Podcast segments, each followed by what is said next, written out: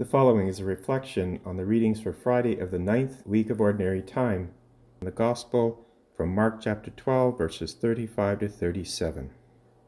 In the previous few Gospel passages, Jesus had been challenged at times rather antagonistically by the Pharisees, the Sadducees, and the scribes regarding the payment of taxes, the resurrection, and the greatest commandment. Yesterday's Gospel concluded rather abruptly with this statement quote, after that, no one dared to ask him any questions. End of quote. The interlocutors having been silenced, Jesus then takes the floor and begins his own inquiry. Since the passage is brief but complex, I will quote from today's Gospel. While Jesus was teaching in the temple, he said, How can the scribes say that the Christ is the Son of David? David himself, by the Holy Spirit, declared, The Lord said to my Lord, Sit at my right hand until I put your enemies under your feet. David himself calls him Lord, so how can he be his son? And the large crowd was listening to him with delight. Notice that Jesus is teaching in the temple, the very wheelhouse of the Sanhedrin's authority. The question posed goes directly to the identity of Jesus. In the background lies 2 Samuel chapter 7 verse 14 in which God speaking through the prophet Nathan says to King David, quote, When your days are fulfilled and you rest with your fathers, I will set up your seed after you, who will come from your body, and I will establish his kingdom. He shall build a house for my name, and I will establish the throne of his kingdom forever.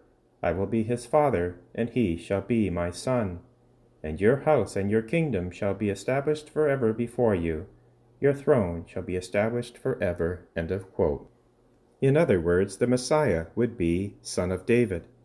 Now, in today's Gospel, Jesus asked the Sanhedrin, How can the Messiah be the Son of David when David himself declares, The Lord said to my Lord, Sit at my right hand until I put your enemies under your feet?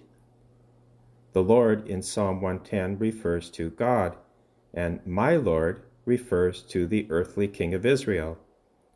The psalm was originally used at the coronation of the king of Israel, but when the temple and monarchy were destroyed in 586 at the hands of the Babylonians, it came to mean not the earthly king of Israel, but the Messiah whose kingdom would last forever. So when Jesus quotes Psalm 110, he is using the latter interpretation which is now rendered, God said to his Messiah, Sit at my right hand until I put your enemies under your feet. Thus the question, How can the Messiah be the son of David? Since when does a father, that is David, address their sons in this way, by calling the son, My Lord? The implication is that David reveres the Messiah as someone superior to himself.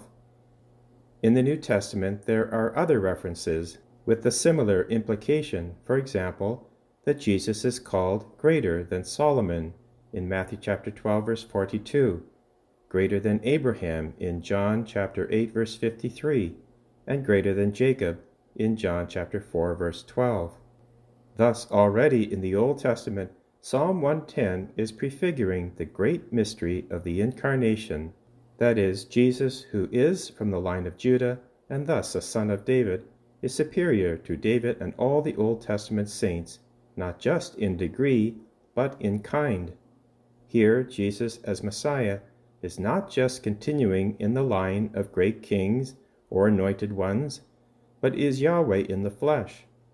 Just as Jesus exploded the narrow thinking of the Pharisees, who wanted to maintain that there was no transformed, resurrected life after death, so Jesus is challenging the Sanhedrin's position that the Messiah would be a great, anointed, but human king who would restore Israel to its former greatness. Jesus is pointing out to the Sanhedrin in their own Jewish temple what he drew out from the apostles on the way to Caesarea when he asked, Who do people say that I am? This astounding claim will be fully realized when Jesus, standing before the same Sanhedrin at his trial, is asked by the high priest, are you the Christ, the Son of the Blessed? And Jesus responding by quoting from Daniel chapter 7 I am and you will see the Son of Man sitting at the right hand of power and coming on the clouds of heaven. End of quote. Mark chapter 14, verse 62. Thus, to answer the original question, Jesus in his human nature is Son of David, but in his divine nature, Son of God and David's Lord. One further important point in the Gospel when Jesus quotes Psalm 110, he says that David wrote the psalm, quote, by the Holy Spirit, end of quote. As St. Paul says, all Scripture is inspired by God and is useful for teaching, for reproof, for correction, and for training in righteousness, so that everyone who belongs to God may be proficient, equipped for every good work. When Paul says all Scripture is inspired by God, the word inspired literally means God breathed. That is, sacred Scripture is from God and reveals the very inner life of God. It's God's knowledge of Himself as He is in Himself in us, as St. Thomas Aquinas so often says. So, by reading Scripture every day and meditating on it, memorizing certain key verses, we really fill our minds with Christ and the Father and the Holy Spirit.